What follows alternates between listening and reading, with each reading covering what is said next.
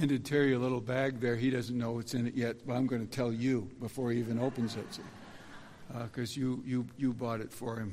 Um, we bought him a little uh, a communion set that you take to shut-ins to serve uh, communion to remember you by and his service hereby, so that hopefully over the many many years ahead, when he's out doing uh, a little ministry, he'll remember uh, where he started with us here in, uh, in Sioux Falls, which, in the providence of God, we're very, very thankful that he did.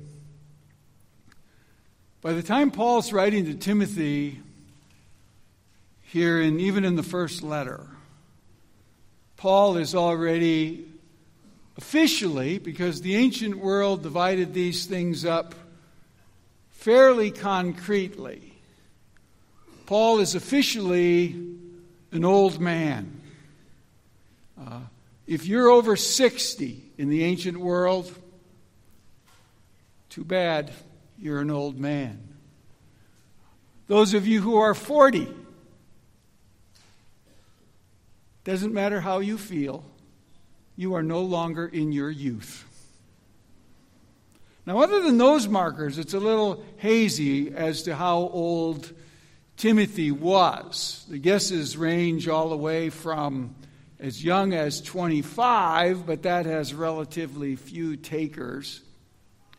The majority opinion has Timothy at this time fairly close to Terry's age. Uh, they, they, they put Timothy 35 to 37, somewhere in there. That's sort of the majority view of how old he would have been by the time Paul writes this first letter. Terry was about 25 when he came to see me and asked me what I thought about the idea of him going and getting a PhD in uh, theological studies of one form or another. And, um, and it is my way, I was pretty negative. Um, I said, well, um, you know, you'd have to keep in mind that there would be a little less than a 1% chance that you would ever find a job in that field. So, unless you think you might be called into the pastorate, you probably don't want to head down that road. And Terry reminded me just the other day that Paul Rainbow gave him exactly the same advice, which makes me feel a little better that he's as negative as I am. Um, I would have thought of Paul maybe as slightly more positive, but apparently not. Um, of course, he is actually the owner of quite an impressive PhD and knows where it does and does not take you. But very soon after that, Terry did start his program at USF into Sioux Falls Seminary. I can't remember it was still called uh, North American Baptist at that time, or they'd already changed the name. But in any case, uh, he needed an internship program, and that's how he served for two years here as an intern and then came on staff and has served here as a staff member for 10 years.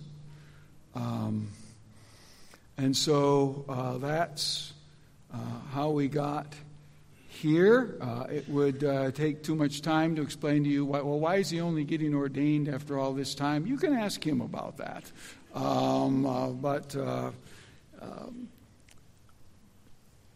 but in this text, an older preacher is, in this case, an apostle exhorting a younger preacher as to what their life should be about. And that's really as broadly and as full orbed as he puts it to Timothy. Here's what your life, Timothy, ought to be about. Here's what anybody going into the ministry ought to be about. And indirectly, of course, because it's congregations as well that read what we call the pastoral epistles, 1st and 2nd Timothy and Titus. What should congregations want their preacher to be about? Uh, because by implication, that also is what we find from Paul addressed to Timothy in our text for this morning. Now, I would make this bold statement as to what Paul believes and how he thinks about such things. Our thesis the teaching ministry of the pastor is central to everything. And you might finish that out everything in the kingdom of God. It's central to everything in the kingdom of God. Well, that's pretty self serving as a pastor to say something like that. But you know, in what we call the Great Commission, the Great Commission, here's how Jesus described it Go therefore and make disciples of all nations, Matthew 28 19. Baptizing them in the name of the Father and of the Son and of the Holy Spirit, teaching them to observe all that I commanded you. And lo, I'll be with you always, even to the end of the age. Now, the baptism part takes less than a minute. At least, especially if you're a uh, immersion Baptist, you hope it takes quite a bit less than a minute. Um, but the other part, the other part, takes the rest of your life. Never ends. Teaching them to obey all that I commanded.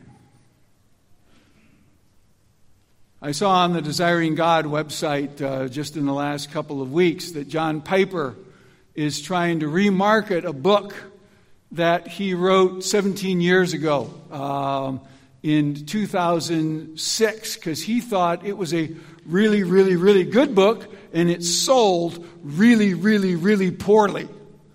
And so they are putting a different title on it. Um, I thought it was a good book. Our, our, men's group, some of you, many of you, uh, went through it together in the fall of 2011 into the winter of 2012. Back then, it was called What Jesus Demands of the World. 50 of the commands of Jesus one command for each chapter. We took it two chapters at a time because the chapters are short. And now Piper is renaming the book All That Jesus Commanded. The Christian Life According to the Gospels. And pretty much by implication, the Christian life according to the New Testament. The Christian life according to the Apostle Paul as well. See, teaching is at the heart of everything in advancing the kingdom of God. The end of the intro to that book, Piper wrote this sentence, a couple of sentences. The mandate is that the thing that I have tried to set forth in this book, namely the teaching of Jesus, the commands of Jesus in particular, be taken to the nations. This is what it means to make disciples. Not just that they make profession of faith, but that they observe all that I commanded you. The heart of the Great Commission. It's the aspect of the Great Commission that takes the rest of your life. Takes the entire life of any preacher, any teacher, takes the life of any disciple, the rest of your life,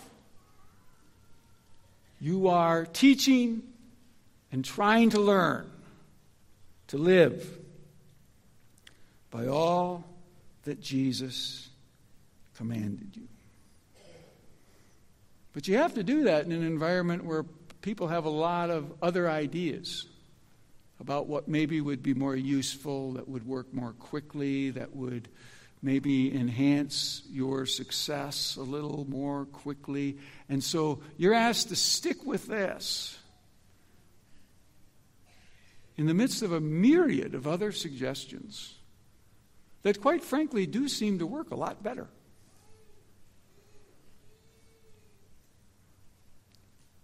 So it's really important for somebody entering into what Terry's entering into, as we've put it, to know what you're about. State our first point for this morning this way Be sure you know what you are about.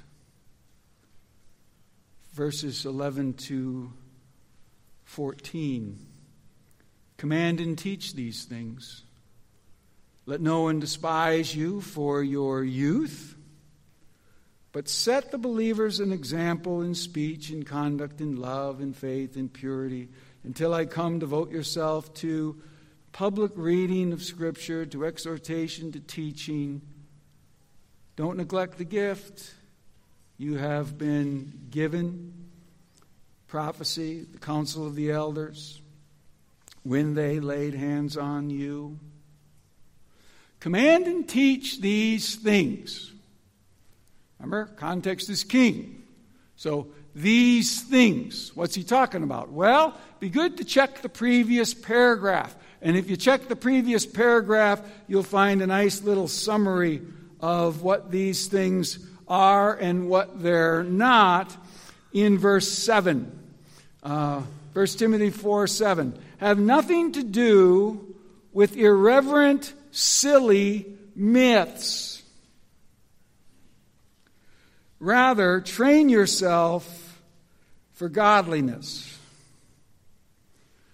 Now that's a politically correct translation of what Paul wrote, and you'll and you'll figure out right away uh, why uh, we translate it differently now. Because what Paul wrote, quite literally, was have nothing to do with old women's silly myths.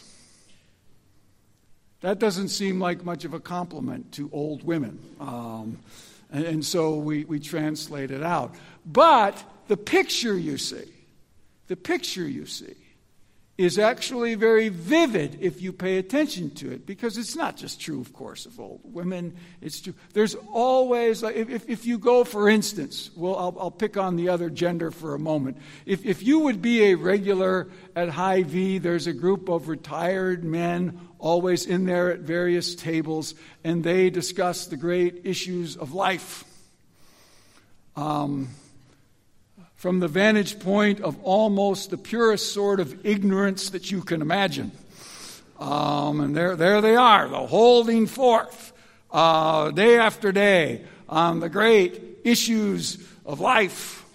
And, uh, and, and Paul has seen groups of ladies do this. And, and now, you see, we have the World Wide Web. So this kind of nonsense is everywhere all the time, backed by billions of dollars like nobody's ever seen before. Silly myths floating all over the place. And Timothy was being told in the first century Roman Empire version of that you stay labor, laser focused on this training people in godliness, training people to shape their lives by the revealed will and way of God. Train yourself in godliness. Both of the, those opening two verbs he uses are both present imperatives. You keep on doing this, even when it doesn't seem to be working. Keep on doing this. You present and teach these things. Keep training people in godliness. Let no one despise your youth. Why is he teaching Timothy to be thin skinned? You know, oh, don't let anybody look, don't let anybody push you around. Don't let anybody say to you that you don't know what you're talking about. You stand up and no, it has nothing to do with that. It's this. Your message is so important, and these people need it so badly that you can't allow your youth to be used against you so that they can safely ignore what you have to say. And uh, that's the thrust of it, that's the gist of it. Be an example in speech, conduct, faith, purity, all for the same reasons all to the same purpose that you don't give people an excuse not to take you seriously because the people you're trying to help live in an unending swirl of silly myths. Silly myths are all over the place. I was talking to somebody earlier this week, used the used the term, I thought instantly of this passage as we were talking about it um, conspiracy theories, silly myths. And we sign up, we buy in, we see it on the internet, we sign up. The Silly Myth of the Month Club. Right? Don't do that. He says, don't sign up for silly myths. And there's only one way, one possible way to keep from signing up. Because I know I'm speaking to an audience where many are fully signed up. You have your favorites. There's only one way not to be that, not to stay there. And it's what he tells Timothy to make absolutely central to his life and what any pastor needs to make absolutely central to his life. Now, the, our, our translation, again, is it's a fine translation, but it does add a word um, by context, and it's, there's, there's certainly truth to it. So, the, the public reading of Scripture, the public reading of Scripture, exhortation, and, and teaching. Um, but the King James Version reminds us of what's actually simply there and what isn't. Because uh, here's the King James translation of the same passage. And they're looking at, they're, they're just taking it much more straightforwardly. Give attendance to reading, to exhortation, and to teaching. So be a reader of Scripture, reading exhortation. Apply the thing that you've read to your life and to the lives of others. Exhortation. Teaching. Teach the view of the world that you find in this book.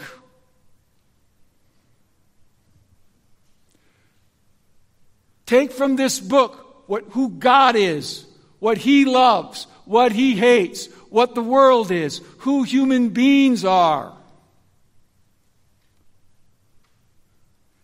Take from this book the fact that actually gender is not a social construct, that God made them male and female in the beginning. It's not a social construct, it's a created category of reality.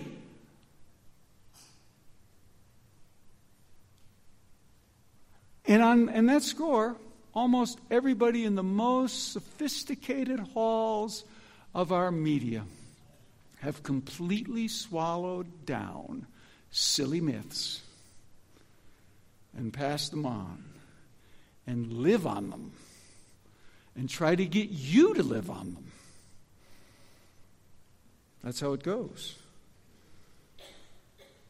Give attention to reading, to exhortation, to teaching, because that's where the formation of godliness comes from. And as we'll see, that's the only hope of salvation in this world at the end of the day.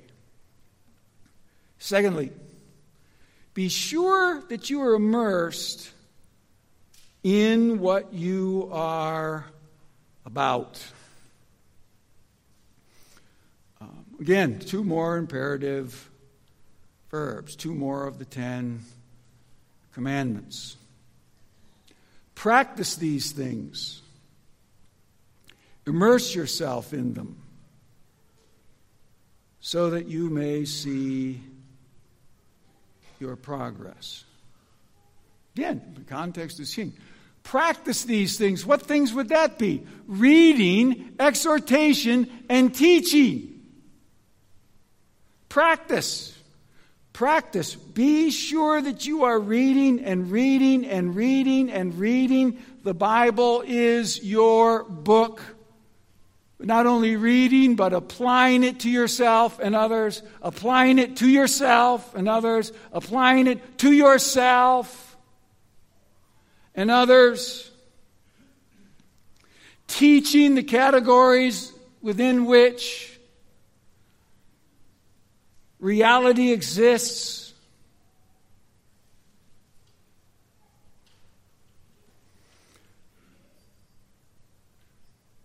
I've recently quoted him again. I'm going to quote him again yet again. Uh, Kevin Vanhoozer. The people of God are called together by God to embody God's word in worship, witness, and the key thing of uh, wisdom.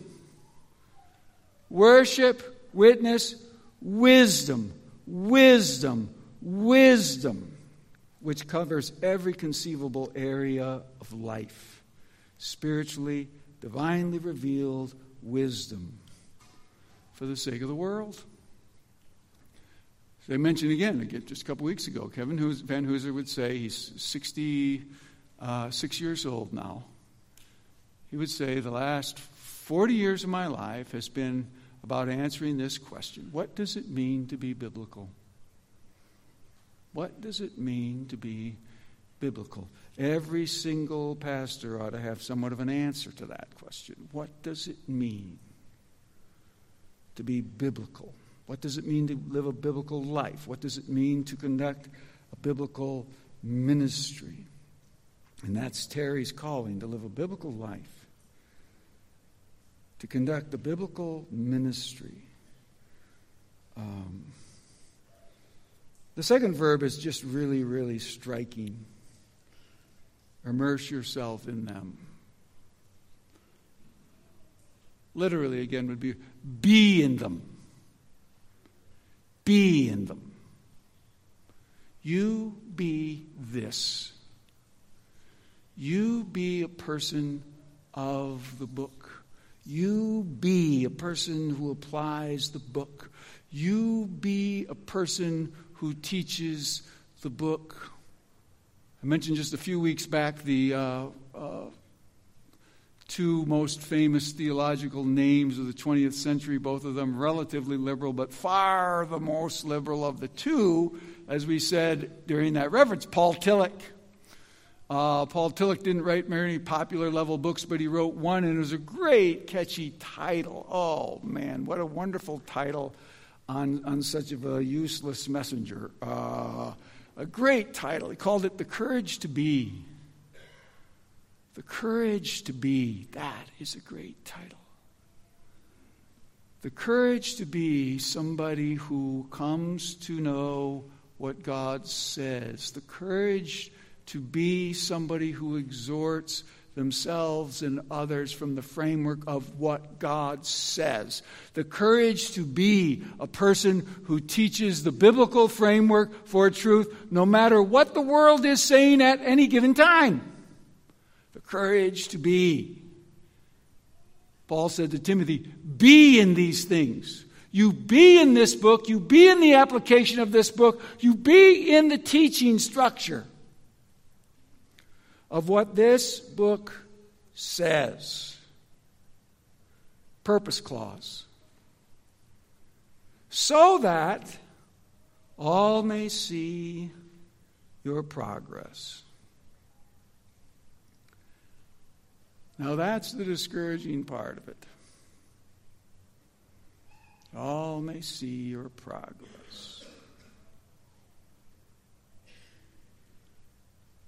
I've been doing this for 38 and a half years. I'm afraid I don't have the progress to show for it. There's some. But there should be an awful lot more, given the privilege that I've had to look into things as carefully as I have. Even if you've only been a Christian for five years, there should be some progress. Is your life increasingly shaped by what the Bible says?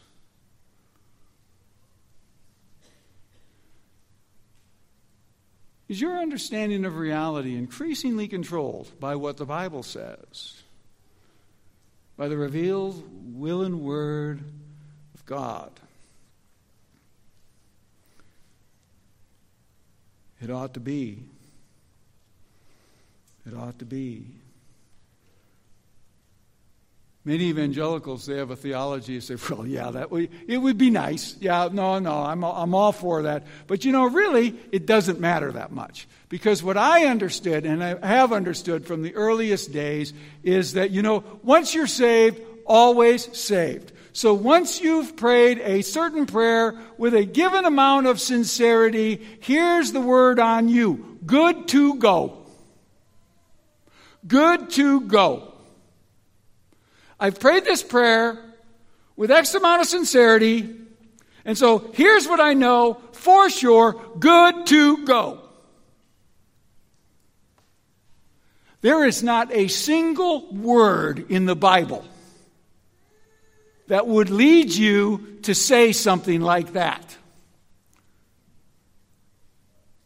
But it's an incredibly popular, silly myth embraced by the majority of evangelical people because they have no idea what the Bible actually says about anything related to those topics. As we'll see in a moment.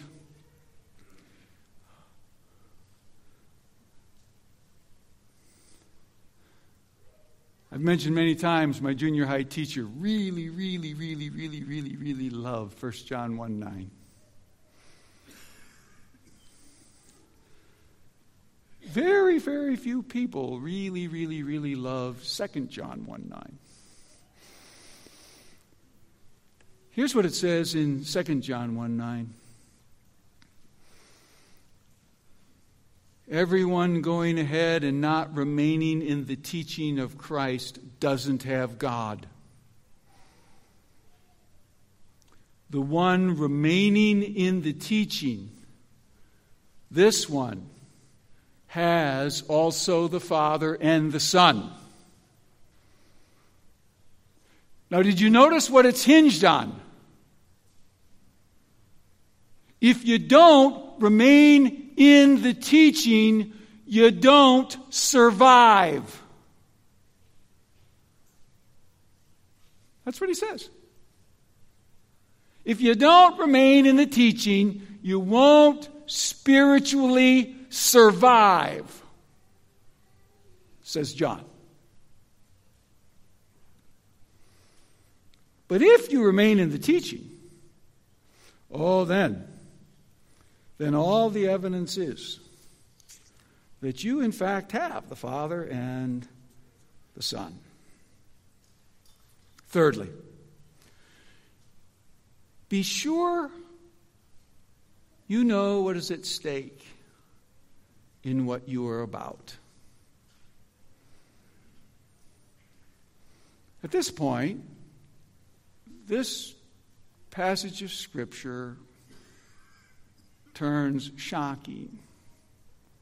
In some ways, the more familiar you are with the writings of the Apostle Paul, the more shocking it becomes.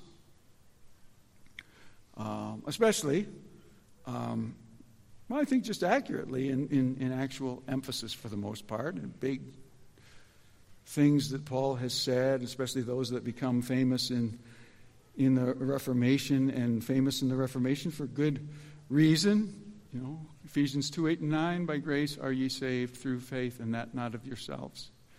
It is the gift of God, and not as a result of works, that no one should boast.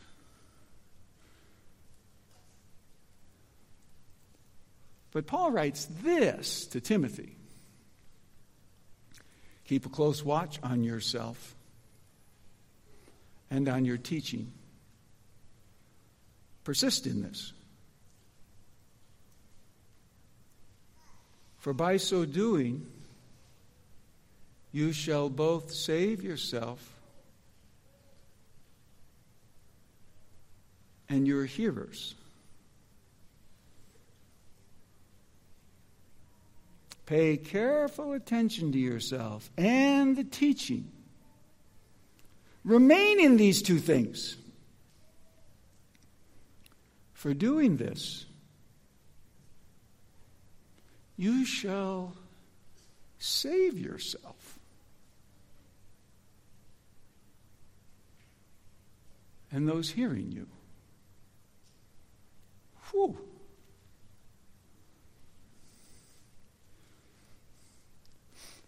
A.T. Robertson taught Greek and New Testament at Southern Theological Seminary over a century ago in Louisville, Kentucky. He was a meticulous and incredibly hard working scholar who wrote a 1,500 page grammar of the Greek New Testament. An incredibly tedious scholarly book to write. A scholar's scholar's scholar. That was his gift. He wrote a little book that I read 30 some years ago um, to uh, just called The Minister in His Greek New Testament. Frankly, it wasn't that good. Uh, I was pretty disappointed in it. Um, uh, however, it, it was tremendously good for me because of one thing he said in the book. Uh, he said, if you'll discipline yourself to read your Bible in the original languages, you'll notice things that even accurate and wonderful English translations, you've just learned to read right over the top of it. And you won't know you don't notice it. You don't notice it. Uh, whereas if you were looking at it in Greek, you would notice it.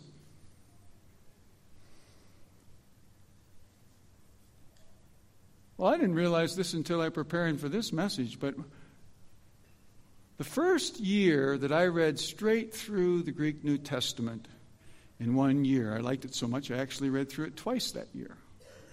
I was the age that Terry is now. It was 1994. 1994. Straight through the Greek New Testament for the first time. I'd read plenty of Greek, but I'd never just started saying, okay, I'm going to go from Matthew to Revelation and then I'll restart it again. I'd never done that before till 1994.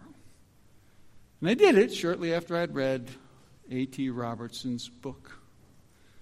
And I noticed this little principle several times, but my all time shocker of what he said is here in this verse where he said in verse 16, You better pay attention to your life and to your teaching. Remain in those two pursuits. You stay at it. You keep looking at your life and your teaching. And as you do that, do you hear it coming? You shall save yourself. Well, we don't save ourselves. What is the Apostle Paul talking about? Has he forgotten all about? Ephesians 2 8 and 9? I don't think he has. I don't think he has.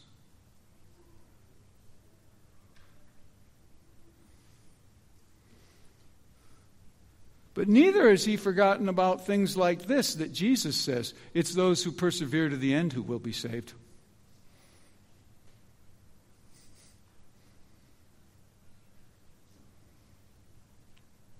So you watch your life and keep watching it. Present tense imperative again. You watch your life and keep watching it. And you watch your teaching and keep watching it. Because as you do so, you will save yourself. And those listening to you. Because you'll tell them that they better pay attention to what they believe and how they're applying it to their lives. And you'll be able to tell them that some of them, this view of absolute assurance they have, given the nature of their lives, is a silly myth.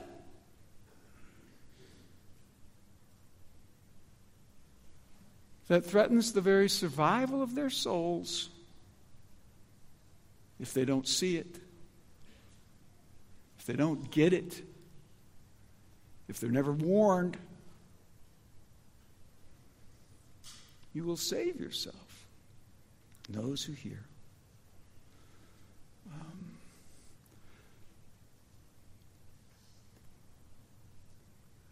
the editors of Augustine's sermons on the Psalms, in the intro to those sermons, which are in seven volumes, summarized Augustine's um, philosophy of preaching this way. It's a paraphrase of what he wrote. We're about to read exactly what he wrote in a moment. But it, and it's a, it perfectly parallels our text here, verse 16. Here's what Augustine said to his congregation I nourish you with what nourishes me.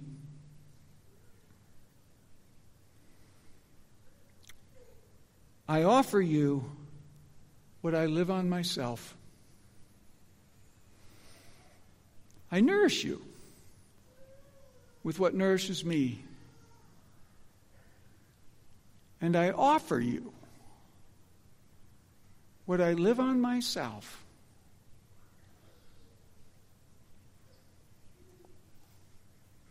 Every once in a while, a little bit of historical research pays off. I looked at the footnote off of that quote in the intro of that book and saw that it was uh, found in uh, Augustine's sermon 339. And so then I went and got Augustine's sermon 339. And you know what I found out? It was the sermon that he preached on the 30th anniversary of his ordination into the ministry. A little bit like Terry. Uh, Augustine was associate minister for two years. 1990, or, uh, 395 to 397, and then he became full Bishop of Hippo in 397. And this sermon is 425. So 30, it's the 30th anniversary of his initial ordination. And here's exactly what he said to the congregation during that 30th anniversary sermon. I feed you on what I am fed on myself.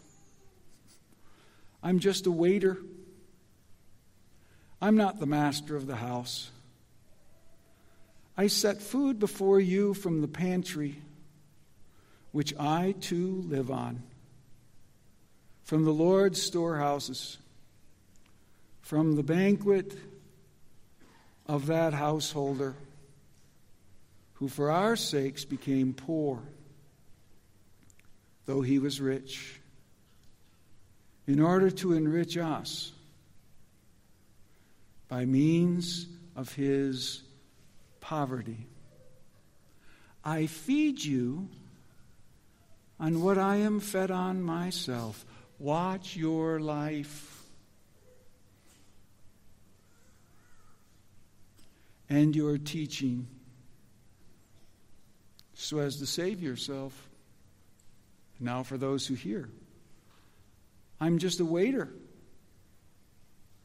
I'm not the master of the house. I set food before you from the pantry of which I, I too live on. That's the life of the church teacher. That's the life of the preacher. It's the life of the congregation, those who hear. Be in prayer for Terry as he heads off to a, a new place of ministry in Midland, Michigan. Um, I'm going to close in prayer. The worship team will come up, and then after the worship team, Terry will come up and share a couple of remarks with you, and then Terry will offer the benediction for our service this morning. Let's look to the Lord in prayer. Our Father in heaven, we thank you for the privilege of having passed cross with uh, cross paths with Terry Preheim, really in our congregation for 18 years but 12 years in some official capacity and 10 years on pastoral staff of this church. And as now, and he and Jen have received a call from you to head to Midland. Pray that you'd go with him and enable him to represent you there in faithfulness and truth, to conduct ministry in such a way as to save his own soul and to be an instrument of saving those who hear the message that you have given him, as Augustine says, from your storehouse, from your pantry. We ask for it in Jesus' name. Amen.